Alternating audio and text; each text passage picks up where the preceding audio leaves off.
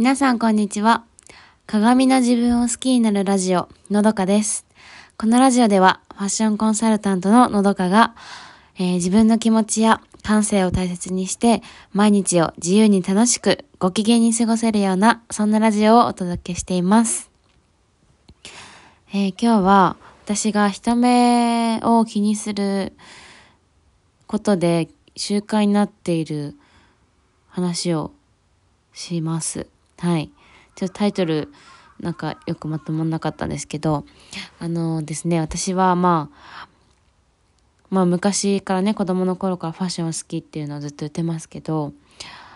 あの、人からどう見られるのかっていうのもすごく気にする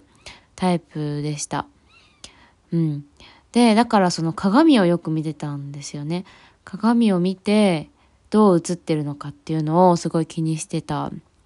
ですよ。で、まあ特に学生の頃は友達とか好きな人によく見られたくて、よく見られる姿っていうのを、まあ、自分の鏡を見ながら追求していたわけなんですけど、まあ友達ね、何十人もいる中、その友達全員に好かれる姿ってないなって気づいたんですよ。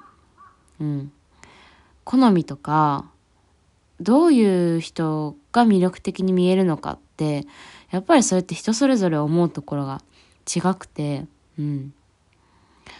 で、いちいちね、聞いて回るわけにもいかないから、結局私の予想、想像というか、だったんですよね。それでなんかその、友達みんなから好かれるような、可愛いって思われるような姿を勝手に想像して、そうなれ、なるように鏡を見て自分を、あの、作っていたわけなんですけど、そう。でも結局そう、あの、好みとか違うんだって気づいてから、だったら、もう私自身が好きな私でいようって思ったんですよ。私が魅力的だって思える人に私がなろうって。うん。そうなるために鏡を見ようって思うようになって、そうするようになってから私はファッションが楽しくなったし、そのなんだろうな、誰かに合わせるとかっていう取り繕う私を、私じゃなくて、ありのままの私を好きって言ってくれる人に私は出会ったし、それで今も幸せだし、あと一緒にいて心地いい友人たち、友達とか、うん、いろんな素敵な人たちに囲まれてるなって思うんですよね。だから一見その、なんか自分、なんだ、ナルシストじゃないけど、その、自分に好かれるためにいるっていうのって、一見その、自分にしか好かれないじゃんって思うんですけど、それ全然違くて、逆なんですよね。自分に好かれようって思う。自分だけでいいから、自分自身に好かれようって思ってたら、結局、あの、満たされるなって思うんですよ。だからそう、自分に好かれようと思ったら、結果的に人にも好かれてたということなんですよね。そう。だから、あの、人目をね、すごく気にして、何度も鏡見る人っていると思うんですけど、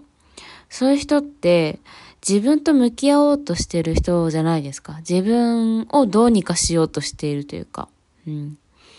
もっと良くなろうって、もっと、こういう自分になりたいって思ってる人だと思うから、でもそれがね、もし苦しいって感じてるのであれば、私のことを思い出してほしくて。うん。誰かのために自分を綺麗に可愛くするんじゃなくて、自分が好き、素敵だなって思う姿を、あの、追求して、そうなろうとして、なるために鏡を見て、自分をその、そういう風な姿に持っていくっていうことができたら、人の目なんてね、気にならないほど、自分を楽しむことができるようになります。そう、だから、人の目をね、気にしていた、